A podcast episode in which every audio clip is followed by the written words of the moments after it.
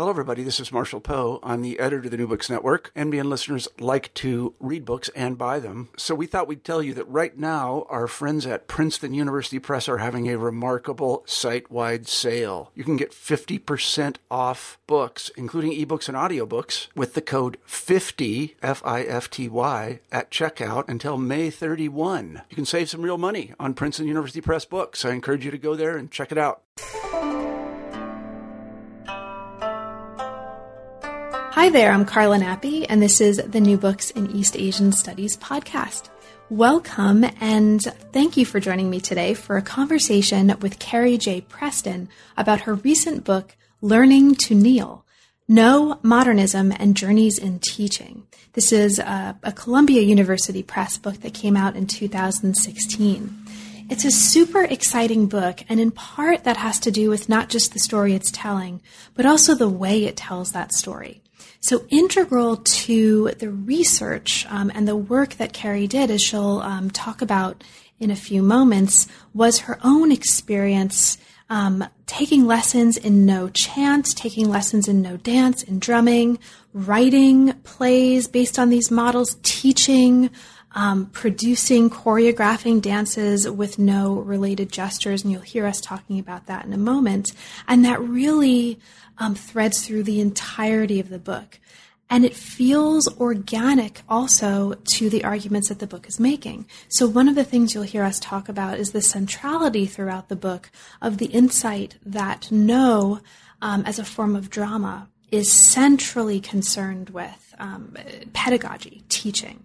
And so, what we get in a narrative that very explicitly brings in Carrie's own experience as a teacher and student and reflections on that kind of relationship, what we get is not just a, really a, a, series of breaths of fresh air um, in the narrative that open the book out um, in ways that are really exciting, but we also get a, a multi layered reflection on the connection um, between Noh and pedagogy, between performance and pedagogy, that it really fingers through um, every single part of the work that the book is doing. It's really interesting, it's really important, and it's really effective, I think.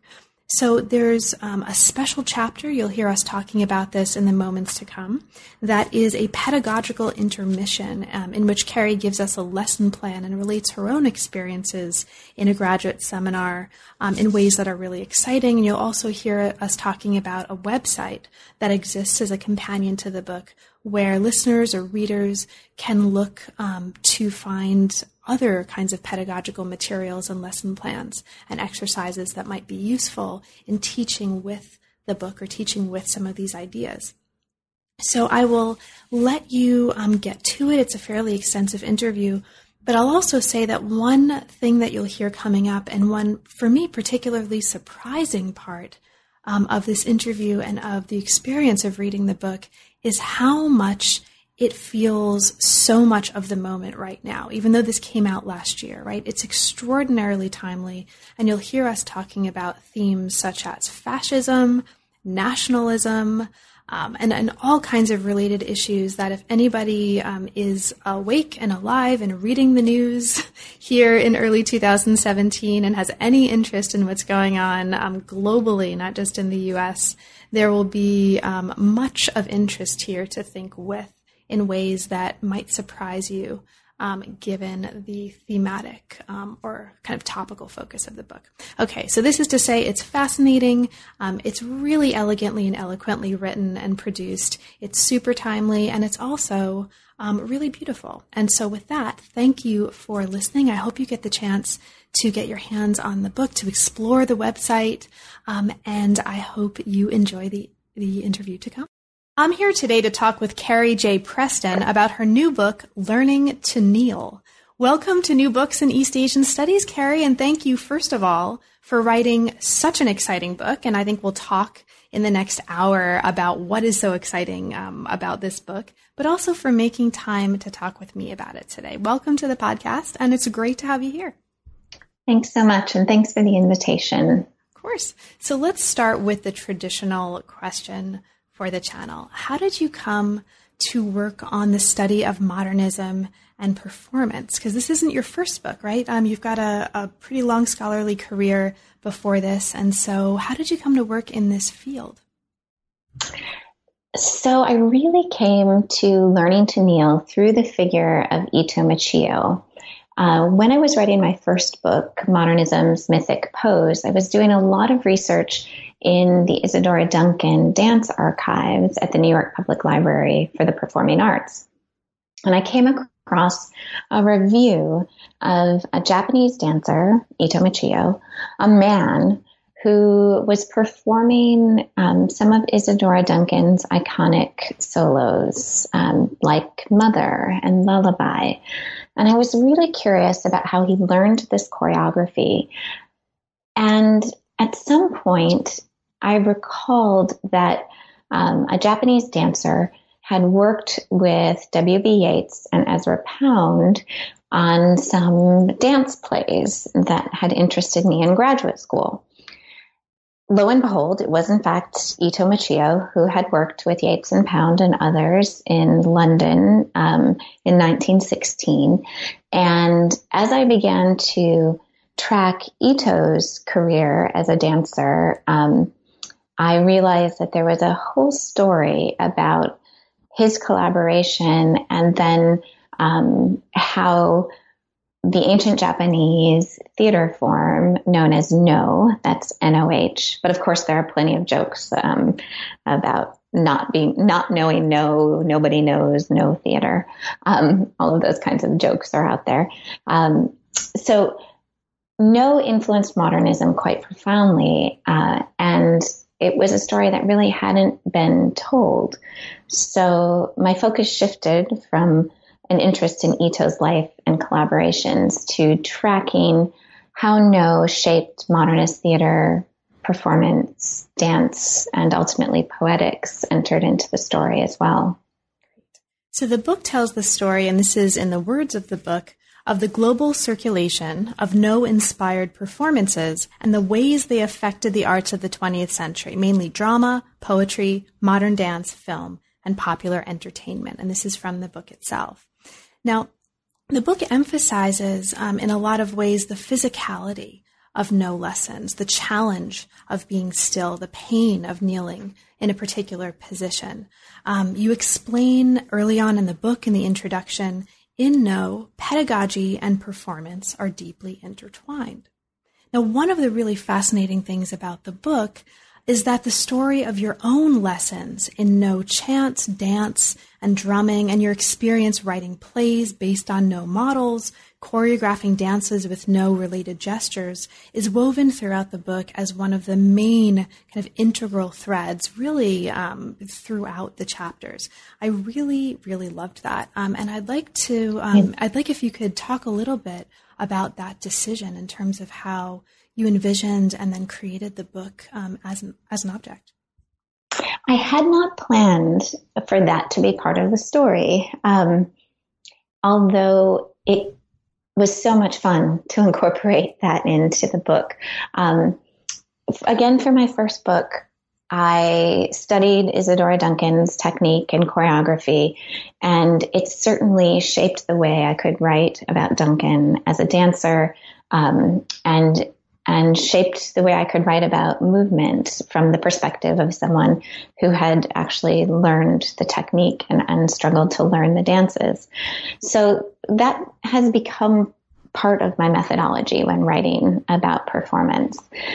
I, as I began to do the first, the first rounds of, of research, the sort of literary review part of research, I was really dissatisfied with how many people, um, how many critics said, uh, I don't, I really don't know anything about the No Theater, but Yeats and Pound knew even less, and sort of left it at that. And and I thought that was um, I, kind of a cop out actually for a, a critic and a scholar. And I decided that I wanted to learn as much as possible about the No Theater, and it quickly became clear to me that. Uh, knowing no, learning no, involved taking lessons. Um, pedagogy, in the part that you quoted earlier, um, pedagogy is so crucial to this theater form. Um, and, and that's really different from any kind of uh, experience I've had learning an art form. Uh, the teacher is celebrated. Um, the very frequently the teacher is there in the theater, often kneeling as one of the koken at the back of the stage. Um, if if the performer uh, makes a mistake, the teacher might step up and step in and, and correct or start chanting. I've, I've seen this happen um, in a professional play. A teacher starts chanting from the back of the stage and correcting the performer who has messed up the chant or gone to a different part in the play, typically. Um, so this is really different from, um, you know, taking piano lessons and going out and um, performing the piece you've learned and the teacher might be watching but would very rarely step in. Or in western theater if you make a mistake you're supposed to hide it as much as possible and the show must go on inevitably. Um, so, so this is this is a very different relation to pedagogy to the relationship between teachers and students um, than in any theater form that i had learned previously. Um, i was I was so fascinated by my experience living in Tokyo and taking lessons that as I began to draft the chapters, I allowed myself to include part of that story briefly in the introduction um, and thought that then I had to go back and, and write a, a, kind of standard critical narrative. Like I got the story out of the way and then I would, um, I would focus on the figures that I was writing about and, and the pieces that I was discussing. But I got one really excellent review back when the press sent out the first few chapters for review. One of the reviewers said, This story is fascinating. That voice was the voice that I wanted to hear for the rest of the book. And um, I hope that the writer can continue to thread that part of the story, the, the part of taking lessons and the, and the personal voice through the rest of the book. Um, and so that, and, and, my editor, who's fantastic, Philip Leventhal at Columbia University Press, um, encouraged me to pursue uh, that strategy and, and helped me actually learn to write that way. And it made all of the difference. This was such a fun book to write, and I was able to come to some understanding of why no had become so important in my own life, um, and and why I felt like there was a different way to talk about the modernist artist's interest in no um, by thinking about how they, in certain ways, were taking lessons, how they were learning um, both from figures who knew about no, um, learning in collaborative groups, um, trying to do research, becoming students of no in a way um, that allowed me to tell the story quite differently from the the way um, cultural appropriation kept popping up um, as the typical explanation for this material or the typical framework um, that surrounded this material. It, it allowed me to have, in some ways, a more positive and optimistic approach to um, what is surely a, a cultural appropriation, but is also much more than that. And in fact, in the introduction, you talk about the ways that your lessons actually like actively change the emphasis of your research, right? Absolutely, yes. Would you t- um, talk a little bit about that for us? What were some of the main ways? And you, you do describe this in the book, but for listeners who haven't had a chance to read it, um, for you, what immediately comes to mind is um, aspects of your research that importantly changed as a result of this experience? So, when I had expected not to enjoy taking no lessons, um, I thought I I was being very dutiful and I would learn a lot. Um, but I had studied the, the pedagogical format of the no lesson. You kneel at the beginning of each lesson and bow. Um, you spend most of the lesson on your knees. I thought that would be kind of humiliating, demeaning. There's a long history of misogyny in the no theater. So, um, as a woman, I thought that would feel complicated. Um, and as a Westerner, I knew that I needed to be very humble and thankful for the opportunity to learn in this way. Um, but I went into my lessons with with an assumption that I really wouldn't like it, and my experience couldn't have been more different. I loved taking lessons. I um, valued the relationship that I developed with my teacher. Um, and it, it was an exceptional relationship, a relationship that I hadn't had uh, very often with teachers in my life. Um, I started to question basically all of my assumptions about what good teaching and what good learning meant. Um, so I, I, I teach in an English department and in a women's gender and sexuality studies program, and I had assumed that um, the ideal of a democratic classroom um, was really the only kind of classroom that we should work for. We should uh, seek casual relationships with our students, ones where we tried to diminish the hierarchies that are part of teaching and learning, or the ways that the teacher is in a position of power and the students are um, less powerful or, or more submissive in a more submissive role. I had assumed that good teaching uh, would do all of that work, and this was such a different pedagogical experience, and yet I found it very, very powerful. It gave me access to um, the more ritualistic and even sacred aspects of the no theater. It, um, it, so the, the pedagogical format was um, very clearly tied to the goals of preserving an ancient repertory um, and of inculcating certain kinds of values in the student.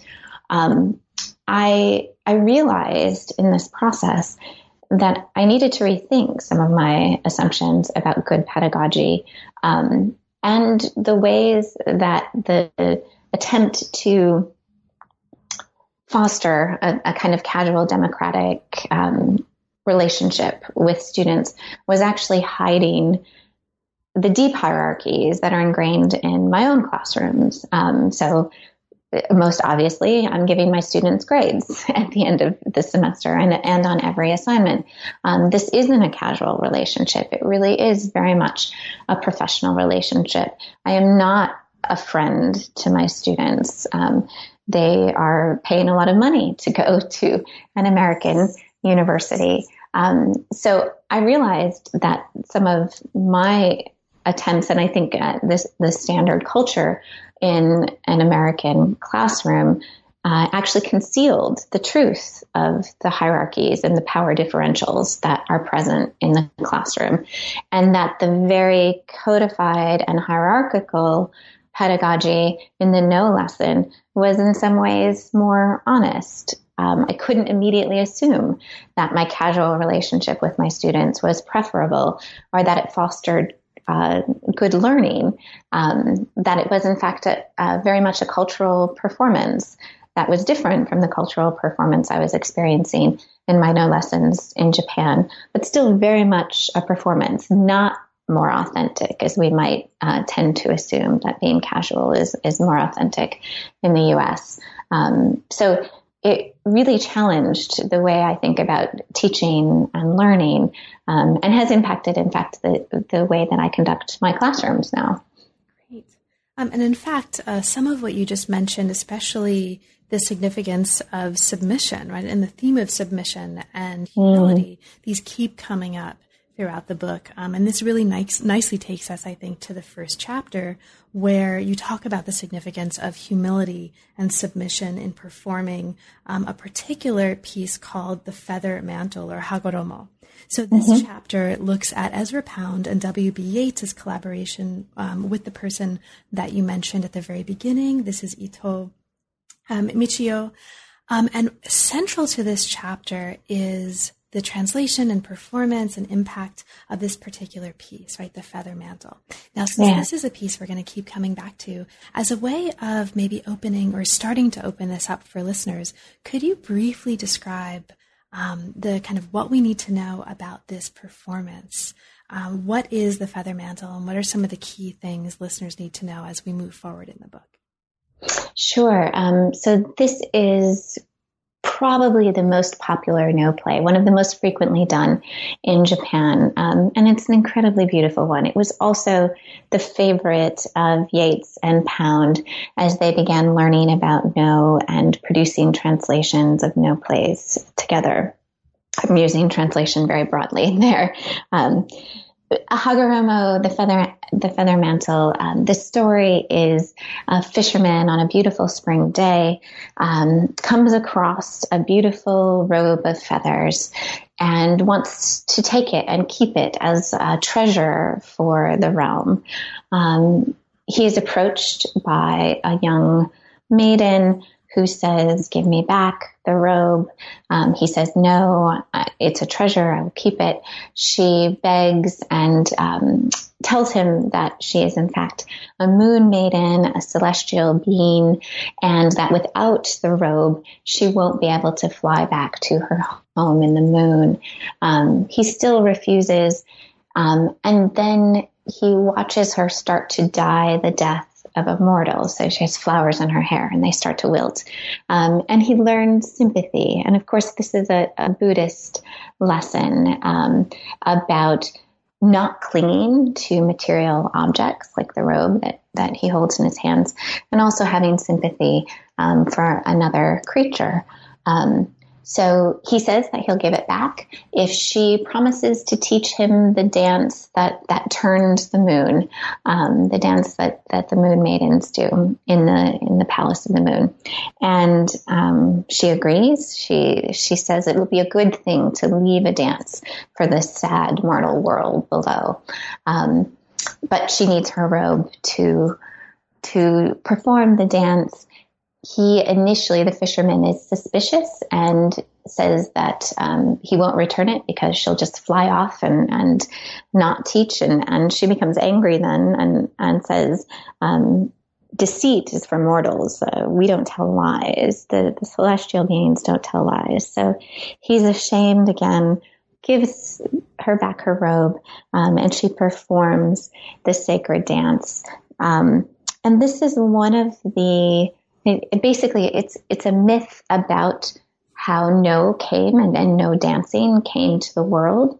Um, so that's one of the interesting features of of the play is that um, within the play that it tells the story of, of how no dancing was learned from a celestial being, one of one of the myth origin myths of no. um, and it's it, it's also um, a, a lovely play. Um, the dancing is, I think, particularly gorgeous. The fan work in in the choreography is very beautiful. Now, the chapter considers how Noh influenced Ezra Pound's work, especially in terms of his imagism and his translation theory. And you talk about, among other things, um, the ways in which uh, Pound is actually identifying with the figure of this fisherman that you just mm. described. Um, you mm-hmm. also very briefly mentioned um, translation, right, as being a, a, particularly interesting issue in this case. And this is one of the really interesting things for me that's happening in this chapter. So, what the chapter is doing, among other things, is urging us to rethink an understanding of Pound's translation um, and his translation work as so-called like mistranslation or misrepresentation, um, necessarily uh, considering these as flaws. And instead, what the chapter does is it uses the case of Pound to direct our attention to what you call the errors and creativity that are present in any translation. So here, translation becomes an opportunity for what you call creative misunderstanding. Um, Carrie, could you speak to that a little bit? Sure. Um, the typical critical uh, account of Pound's no translations um, has looked at all of the errors, and, and there are many errors. Pound was working from draft translations that were produced um, by the American Orientalist Ernest Fenollosa um, with the help of um, his student Hirata, and they they were producing draft translations so that they could go see no plays, and that Fenollosa could take lessons. Um, these translations uh, were sent to Pound by Fenollosa's widow, and he knew almost no Japanese when he started editing them and finishing them. Um, so there, there are plenty of errors.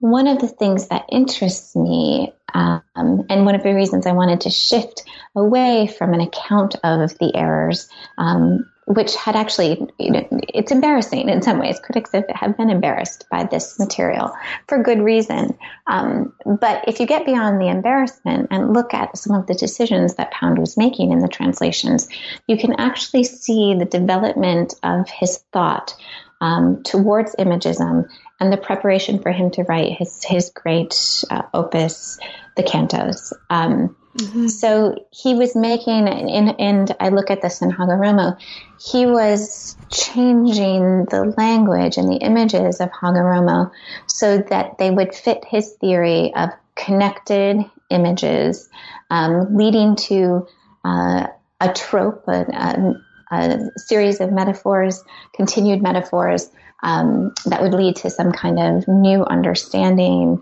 Um, and he was trying to find a way to move from the very brief Imagist poems that he had written in a station of the Metro, being the most famous, and the brief Imagist poems that he had um, promoted, to think about how to write a long Imagist poem, um, one that could still abandon traditional poetic form and yet find some kind of structure through the repeated images and tropes that those images and metaphors would create. He believed that he found that technique in No. Um, largely, he translated that technique into the No plays. Mm-hmm. Um, meaning, in some ways, he mistranslated the No plays to provide the technique and structure for him. Um, and then they, you know, so he was looking for something and he found what he was looking for partially by by changing what was there in front of him mm-hmm. and as you suggested um, the technique that he believed he learned in the no plays then became a technique that he took to the long poem that he would work on the rest of his life and if you look at the cantos and particularly the Pisan cantos which is the the um, section of the cantos that I focus on most in that chapter, no is present everywhere. And actually, his collaboration on the no plays, the work he did with Ito and Yeats, um, is part of the story behind the Pisan cantos. Um, Ito and Yeats both appear as characters in the Pisan cantos.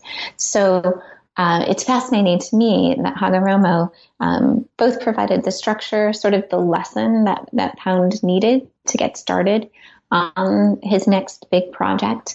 Um, and then Hagoromo also appears as one of the lessons to be learned in the Pisan cantos. Um, the lesson that the fisherman learns is a lesson that Pound believes he needs to learn um, in his account of that poem, which is a rather dramatic poem. It it was written while Pound was stuck in a cage in Pisa. Um, and would soon stand trial for treason um, because of largely because of the, the radio broadcasts in support of Mussolini um, that he had sent out into the world during World War II. So Pound tells the story of his experience in the cage, which is where he he was writing these poems, um, the, the poem sequence, and Hagoromo becomes a structuring device and the lesson that he needs to learn, um, the lesson of, of humility, largely. Mm-hmm. And in fact, the chapter actually, um, towards the end, talks about the challenges of teaching Pound's cantos and the connection mm right, between the pleasures of submission and fascism. Um, and you talk a little bit about why, um, despite or perhaps because of those challenges in part, it's actually important to teach difficult texts like this. And since this is a particularly timely moment, perhaps, yeah, yes, it does feel these, that way. These issues, right? Um, would mm-hmm. you do you want to speak to that a little bit? Sure. The, that chapter ends um, with me, in fact, quoting my one of my students who felt like uh, the Pisan cantos should not be taught um, because there are plenty of celebrations of Mussolini, um, echoes of fascism in the cantos. Um, the whole story of Pound's incarceration is deeply troubling. Um, he was largely in an experience of torture in this cage, exposed to the heat and the cold. Um, and this was really troubling for students. Um, I was shocked that my graduate students really hadn't known about Pound's fascism, um, about his experience in Pisa and, and then his subsequent, um, really, he, he was imprisoned um, in a, a, hospital for mentally insane um, for a number of years after this. They, they found it all deeply troubling and um, the, the, particular quote that I begin that section of the chapter with is um, this shouldn't be taught, or at least not to undergraduates. Um, and it is really difficult to teach the Pisan cantos. And I think it's also really difficult to teach uh, Noh's influence on modernism because we tend to be embarrassed. We want to, um, you know, the, the great poets that we study, poets like Pound, who we believe really changed the face of poetry around the world. Um, we want them to be good people. We want them to to have our values. We want them to respect culture, um, to have somehow anticipated the the versions of multiculturalism and diversity that we would like to promote. We tend to want to write about figures who will do uh, that work for us, meaning that they will um, help us uh, teach those values in our writing. And all of this material um, is is really difficult to it, to do that with. Um, there was plenty of cultural misunderstanding and appropriation, and of course, there's the fascism. Uh, uh, there's a piece of the book that discusses um, how the Noh Theater was used um, to promote Japanese fascism and militarization. This is all um, this is all stuff that we wish hadn't happened. Um, and my my position in the book is really that this is all the more reason that we need to teach this kind of material because the world is so complicated. And if um, my graduate students were getting a version of modernism and a version of multiculturalism that was too rosy and too easy, then they were missing the real world, and and that was deeply troubling. And you're right that um, this seems all the more relevant today as as we face um, the the question of how to support our students, how to teach in a time um, where our country seems to be slipping into uh, more xenophobic, um, more misogynistic, uh, more racist patterns or, or those those currents of of our world seem to be emerging and, and being supported in the current U.S. administration. Um, I think we need to bravely wade into this very, very difficult material with our students and um, in the relative safety of a college classroom. That's a place to begin conversations about difficult topics, to work towards a, a form of civic discourse that I feel like is being um, constantly attacked. I don't see uh, civil discourse uh, happening in our country um, in the way that I, I, would like it to be happening. Um, so, yes, I, I feel like it, it's all the more imperative at this moment. And speaking of nationalism, as a theme that mm. also comes up, this actually really go. nicely, right, brings us into the next chapter. Um, so chapter two looks closely at Yeats's At the Hawk's Well and its global journey. And it considers, among other things, the role played by the play in Yeats's nationalism, and in particular in his um, particularly transnational national, nationalism, mm-hmm. and in his vision for the Irish theater. Um, and it considers how Yeats adapted Noh for his own aesthetic and political purposes. Okay, so we could easily spend the rest of the time just talking about this chapter, and it's fascinating. Um, we can't do that, but what I'd like to do is just give listeners a sense of just some of what's animating this. Um, now, this particular uh, piece at the Hawk's Well is a piece that we're going to see um, recurring throughout the book. So I think in order to at least be able to begin to trace that. Um, could you say a little bit about, for you, what are some of the most important elements of this Yeats um, production at the Hawk's Well um, that we need to know in order to be able to follow this then throughout the, the rest of the chapters of the book? For you, basically, like what's most fascinating about how he's adapting and adopting um, conventions uh, from Noh in producing this piece? Sure. Um, so the Noh play was heavily influenced by Hagoromo, the play that I described earlier that was fascinating to both Yeats and Pound. Um, and in the play, um, um the Irish mythic figure Cuchulainn um, is going in search of a well of immortality. Uh, he's traveled by boat to a forbidding island. Um, and comes across an old man and a young girl, a hawk girl, hawk maiden, the guardian of a well. And um, the old man has been waiting by this well for the waters to come that will give him immortality for 50 years. Um, Cuchulainn uh, says that, that he will wait, they'll share the water. Uh, the old man knows the patterns, um, sees this kind of glassy look in the guardian, the hawk maiden's eyes, and knows that the the water is about to come. The old man has gone through this repeatedly. He falls asleep when the water comes. Um, Cuchulainn insists that if necessary, he will pierce his foot to stay awake and um, and and drink the immortal waters.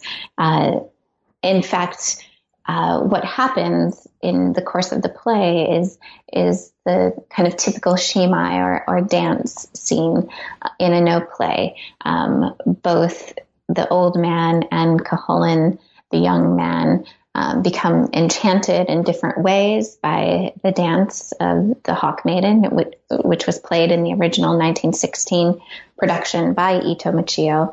Um, and the old man falls asleep the young man Cuchulainn uh, becomes inculcated into uh, the warrior's life um, and is actually going to initially do battle with the she, the, the Irish mythic figures um, of the hills. And that begins Cuchulainn's journey as, as an Irish hero.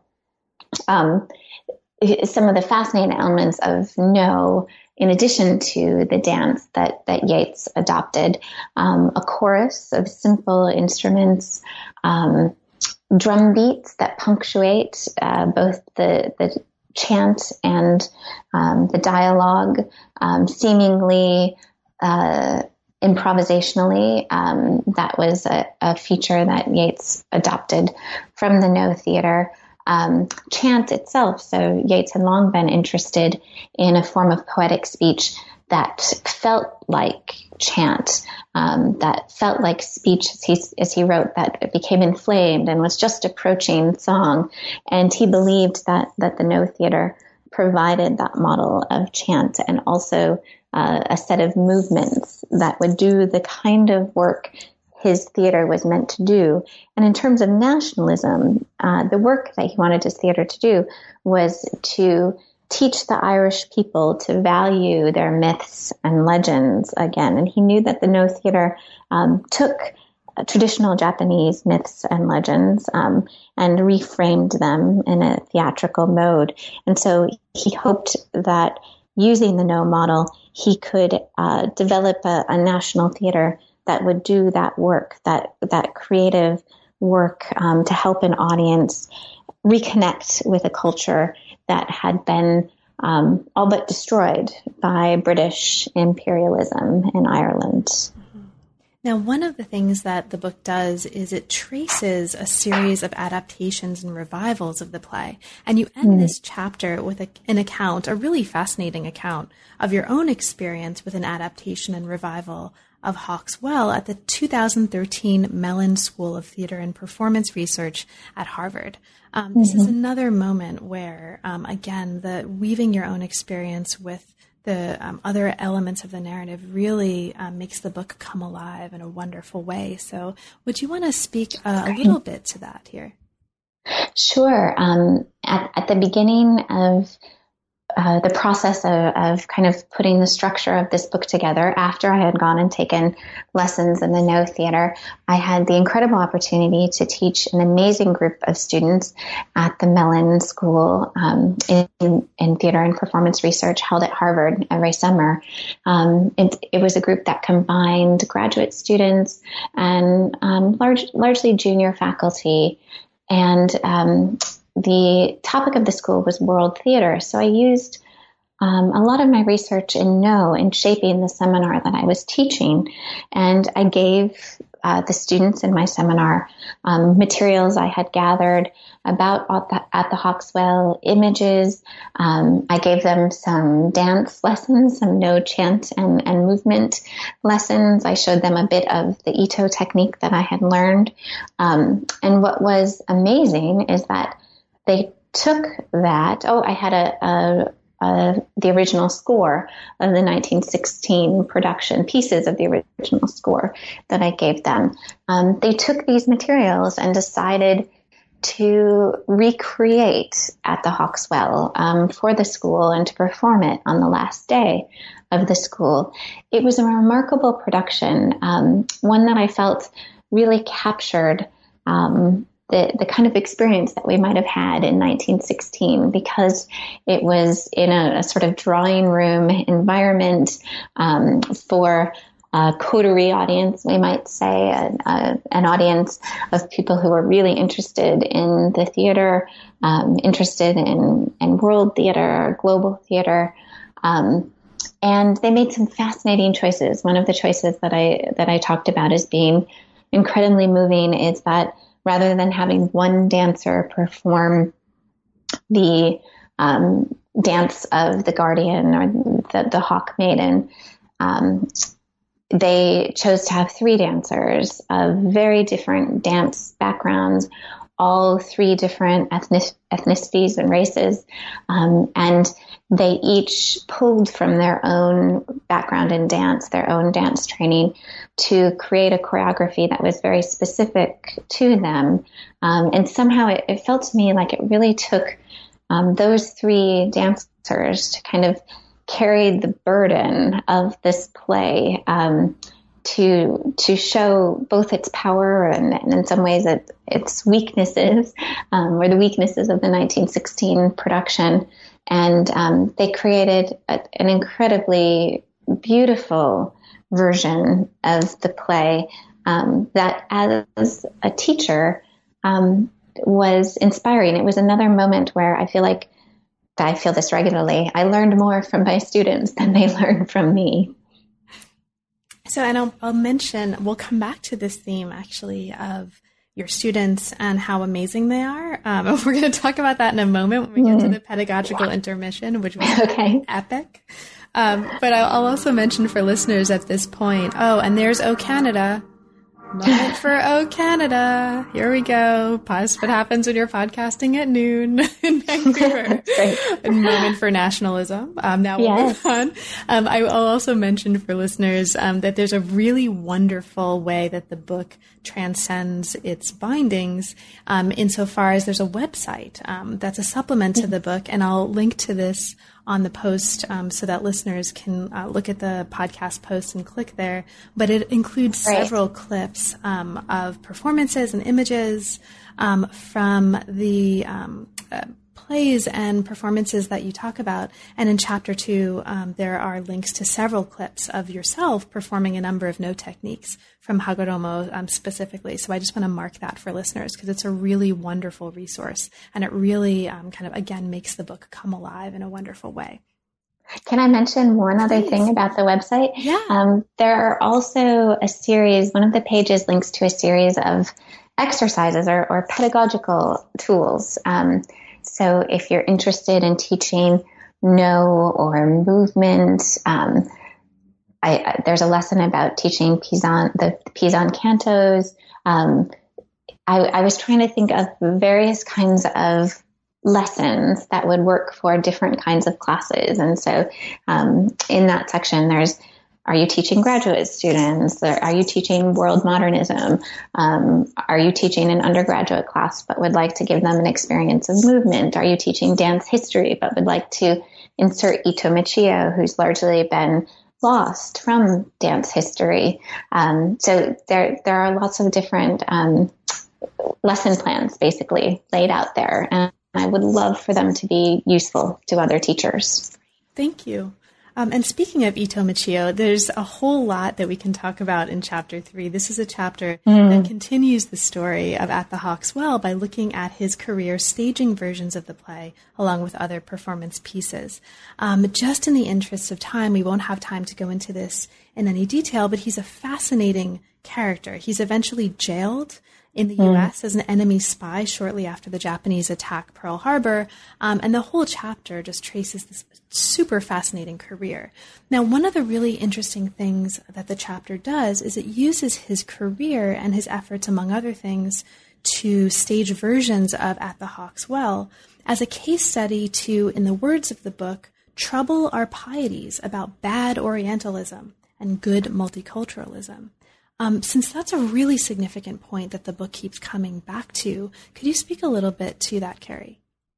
Sure. Um, I think those pieties uh, about bad Orientalism, bad cultural appropriation, um, and the flip side, good multiculturalism, good diversity, um, were part of what has kept Ito out of dance history. And, and so that's one reason why I want to use his career to to trouble those pieties. Um, Ito was very active in promoting his own career with many, many Orientalist stereotypes.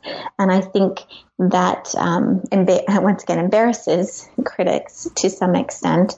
Um, we would like him to have promoted versions of diversity, and we would like dance history to show um, that the very early interest uh, many dancers had in other cultures and other ways of dancing, and the, and the ways that particularly modern dancers in the early 20th century used other cultures to promote their creativity and, and to um, undermine traditional forms of dance.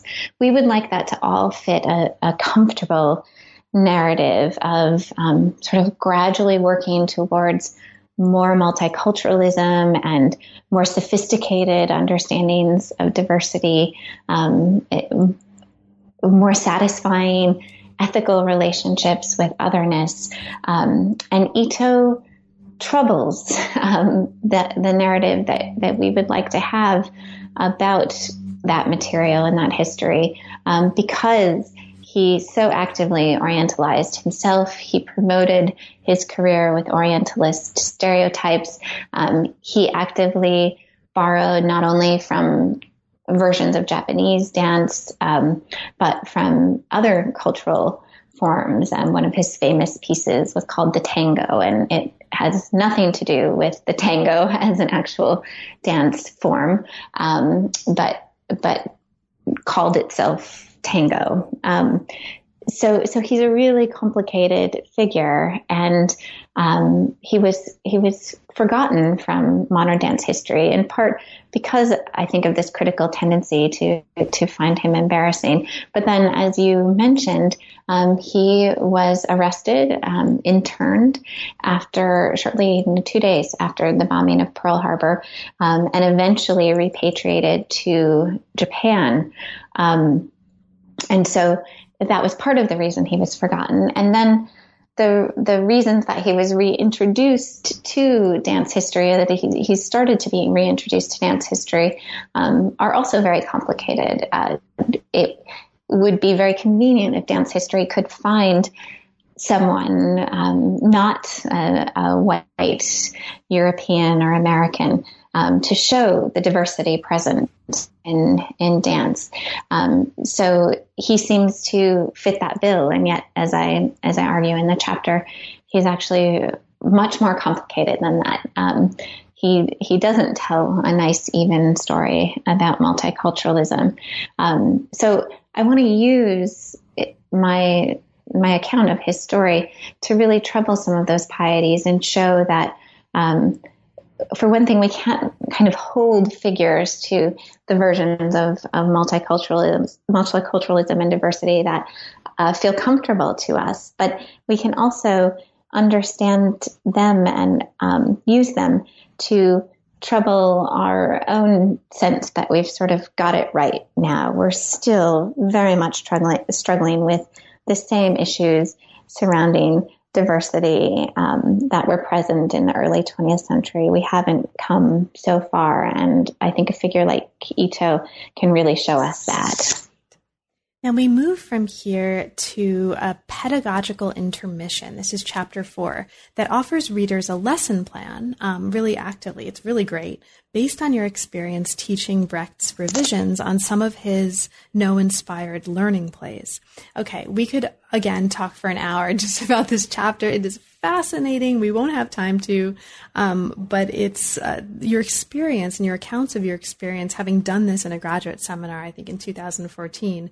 Um, mm-hmm. This is so helpful to read about. And the student project by Paul J. Edwards that you describe at the end is completely epic. I mean, drop the mic, just just amazing. Um, so among we could talk about this endlessly, um, but what I'll do is just mark this for listeners and ask you to talk about something that comes up um, in this pedagogical intermission, and that also comes up throughout the book. So I think it's important for us to um, at least mark it in conversation, and that is the significance of. Um, you just talked about the challenges or the problems, perhaps, of assuming we're getting things right. Here, um, you talk about the significance of getting things wrong. Um, now, the mm. book repeatedly comes back to the significance of failure um, as a theme. Um, and this comes up here in this pedagogical intermission in a particularly interesting way. Um, but Carrie, would you speak to that for us? Um, your feelings about the significance of failure as it animates um, what's happening in the book. Sure. And I, I have to say that I was so concerned that the pedagogical intermission would be a terrible failure in the book. Oh my gosh, um, that, not at all. I'm so glad. I was afraid that readers would find it infuriating. And in fact, at, I wanted readers to find it infuriating at certain points, but to push on and, and to continue reading nonetheless, um, because it's really it's an account of a kind of trick I played on my graduate students, and I wanted to try to work that trick into the pedagogical intermission so that it was working on readers. But there are so many ways that that, that could fail. Um, so I, I, guess the trick is I, I ask students to um, answer some really horrific questions in a free writing exercise um, that was supposed to help teach them that, in fact, the free writing exercise was anything but free. It had its own conventions, you know, this three minute free writing exercise in response to a question. Um, I, I was hoping to use this kind of exercise to help them better understand what, um, as as you mentioned, what I consider some of Bertolt Brecht's um, great failed works, um, to understand why they failed um, by understanding the way that convention and submission are part of our lives when we don't really recognize them, the way that they are submitting as students in a classroom, um, submitting to a, a, terrible free writing exercise, for example, and dutifully writing their little paragraphs. Um, with again their conventional arguments that I was asking for. Um, I, I wanted all of that to help get them to a different perspective on Bertolt Brecht's revisions of plays that are usually translated as the yes sayer or no sayer, um, that were sort of failed uh, versions of a Noh play, Taniko, the Valley Hurling. um, that he had hoped uh, would teach the value of submission to a socialist revolution, but actually were celebrated by the the Nazi Party um, and oddly by Catholics um, as teaching a, a, kind of submission to the Nazi cause or submission to religious learning. Um, this was not, of course, Brecht's intention, and he tried to revise the plays to make them work, but uh, to work in the way that he wanted them to. Um, but only the first version of the play received a score by the composer Kurt Weill, and that version was the play that was done over and over again and, and did um, have some function in the teaching of the Hitler Youth. Um, so it, I, I wanted the students by by recognizing their own kind of submission to uh, pedagogical methods to understand um, both Brecht's failure in the play and the the really difficult to teach lesson of the original Noh play that that Brecht was using, um, which is a, a, t- a student agrees to be thrown off the mountainside because um, he becomes sick on a journey with his teacher, and uh, the there is a great custom that that if you become sick, you've defiled uh, a sacred journey and, and must be thrown off the mountain. Um, so this is a, a, pretty hard lesson for American students to even take seriously. And I was trying to develop a pedagogical exercise that um, would help them understand what that lesson could mean in different cultural contexts and how, in fact, they submit regularly um, to what a teacher says or demands. Um, so, in in writing the pedagogical intermission, I I tell the story of of using this lesson plan in my graduate class, and then, as you alluded to at the end, once again, my my students taught me more than I ever teach them. Um, uh, Paul Edwards, remarkable student, used this whole experience in his own project and his own performance, um, in which he he really uh, kind of used my strategy and, and cast me in his in his production um, in a way that uh, analyzed the the whole experience of being a graduate student and the kind of strange rituals that are part of academic life, from giving up meals in favor of espresso um, to receiving diplomas written in dead languages. Um, it was really a fantastic a fantastic presentation. And if I'm remembering correctly, a Charlie Brown Christmas actually makes an appearance in there, yeah? Absolutely. The very, very sad song. yes. Epic. Um, so kudos mm-hmm. to you, Paul Edwards, um, if you're out there listening. It was amazing. So we are speaking of failure, right? Um, we have totally failed to get through the entirety of the book because everything that you've been saying has been so fascinating, and there's so much to talk about.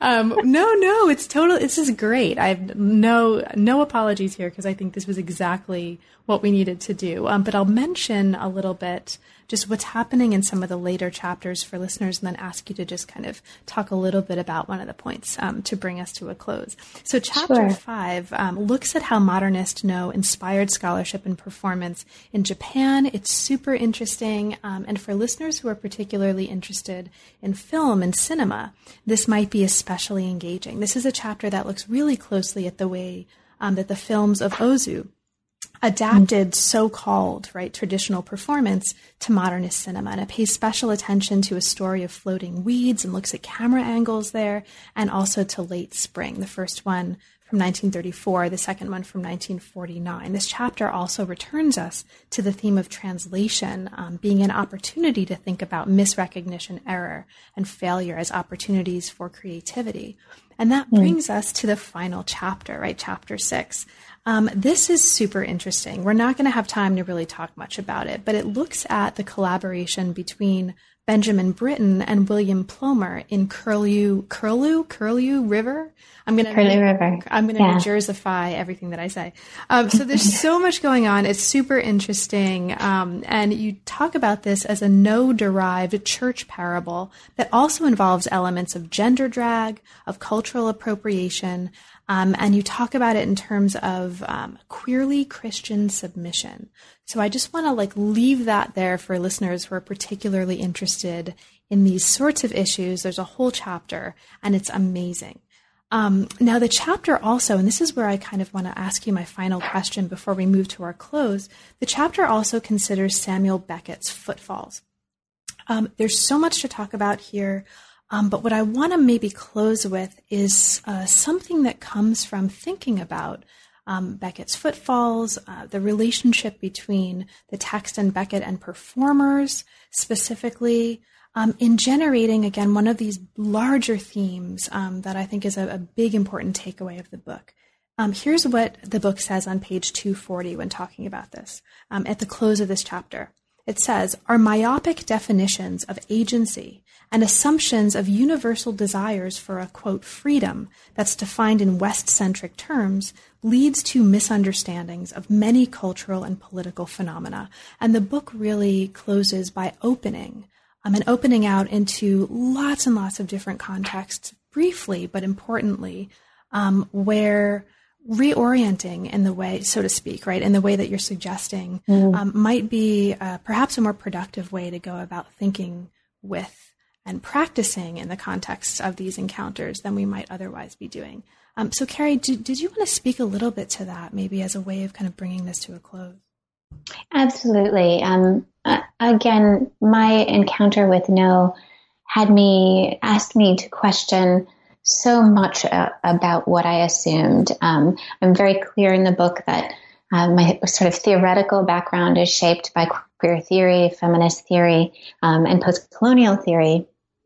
And I learned um, through studying Noh, through falling in love with this art form in some ways, that there were a set of assumptions that those theories shared um, that I think were causing me and, and, maybe some others to misunderstand the world. Um, so the the assumption that that subversion is just a standard good and something that we desire in the world, that we should be subverting cultural norms, that we should be battling conventions, um, that we should be looking in the literature that we study for moments of subversion. Those had become critical habits for me. Um, and Noh was not going to be a subversive theater form um, in most ways, or at least not conventionally subversive. And the the artists um, in the 20th century who were responding to Noh and inspired by Noh, many of the works that they created also weren't conventionally subversive, and yet they were really interesting. And um, in in the last chapter, that started I account um, how that made me think about my own contemporary moment where it seems um, impossible for so many to imagine the what would compel anyone to uh, participate in a suicide bombing in the name of a, a god. Um, how that how you could get there, and and I think um, it Noh helped me understand the ways that um, submitting to a divine being isn't so different from, um, say, a, a, U.S. military member submitting to the notion of uh, spreading freedom and democracy and liberty around the world and risking one's life for that kind of um, metaphysical concept. That that really isn't so far from the idea that that um, someone would would submit um, and and uh, risk life for a divinity. Um, Noh, in part taught me to think that way by, by teaching me to really question assumptions that have governed my thoughts and my habits of mind um, and, and the ways that I've taught and, and worked with students. Um, so in the end, I, I don't want to, um, I don't want that last chapter to sort of sound conservative or in any way supportive of terrorism, suicide bombings, but I wanted to to show how my study of Noh had helped me think differently about the the world that I'm living in, and to recognize that um, freedom, liberty, subversion were not values that are held universally around the world, um, and that in fact they really don't entirely govern our own uh, culture in the way that we assume they do. Um, so I, I, was hoping that that last chapter would really open up some of those questions, uh, not to provide answers um, exactly, but just to have us think differently and to think in a way that might um, help us accommodate and understand uh, cultural difference. So now that we are at the conclusion of our interview, and there's so much more um, that we could talk about, right? I mean, we could spend another couple hours talking easily. And I would love to if I, we could. um, but Carrie, in the absence of that opportunity, at least for now, is there anything in particular that didn't come up, um, but that you'd like to mention for listeners before we close? Um, I, I, suppose that that the the one thing that I would mention about this book is that, um, and, and I, this did come up a little bit in my last uh, my last response, but one of my great fears about the book is that it would seem retrograde and conservative as I was questioning assumptions um, from feminist theory and queer theory and post-colonial studies that it was seemed like I was I was sort of advocating a, a conservative approach. In fact, um, so much of what I was able to realize in the book um, came through the internal critiques of of those fields and and um, many critics that that were um, using the tools, for example, of queer theory to um, subjected to a, a, certain kind of critique. I feel like my book is very much in the spirit of that kind of work. Um, uh, Eve Sedgwick is a, is a really important uh, figure for me in that work. Um, Saba Mahmood and and Sara Ahmed also are I think are doing that work, and I wanted my my book to be in their spirit um, what what Sedgwick calls reparative reading um, and exploring an, another phrase that I love from Sedgwick, the middle ranges of agency, um, really looking at how um, black and white thinking, um, polarized thinking, uh, leads us to some misunderstanding of our own lives and of the cultural materials that we explore in our work.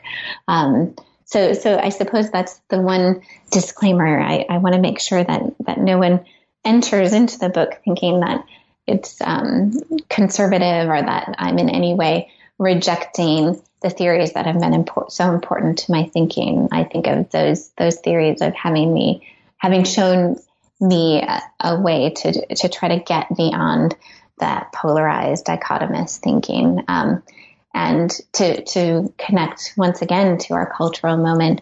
Um, I think that polarization, um, the the tendency to lose the middle ranges, or in the United States, the the whole middle of the country, um, and not communicate and not understand each other um, is is one of the great problems we face.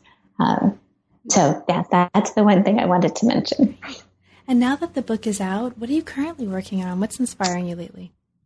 So I've I've started a new project about audience participation in the theater um, and how audience participation uh, is used to and our attempt to teach lessons about race and gender. Um, the book right now is um, provisionally called Participate, and part of it is a, a history of forms of participation in the theater and the ways that that we kind of misunderstand immersive theater as this brand new and very important and very subversive thing um, when in fact um, participation has been central to the theater for a long time. Um, its entire history. Um, but i really want to focus also on what audience participation is is trying to teach us particularly about race and gender um, and some of the, the methodologies of, of my first book are really entering in. So um, the the book tries to include my own experiences as a participant participant in uh, various theatrical productions as core anecdotes for each chapter. Um, so, so that's something that I learned to do in writing Learning to Kneel that I hope to also include in the new project. Well, best of luck. Thanks for taking time. Thank you. That to, to talk about this book, and it's really been a pleasure. Thank you so much. Thank you. You've been listening to New Books in East Asian Studies. Thanks very much for joining us today, and come back again soon.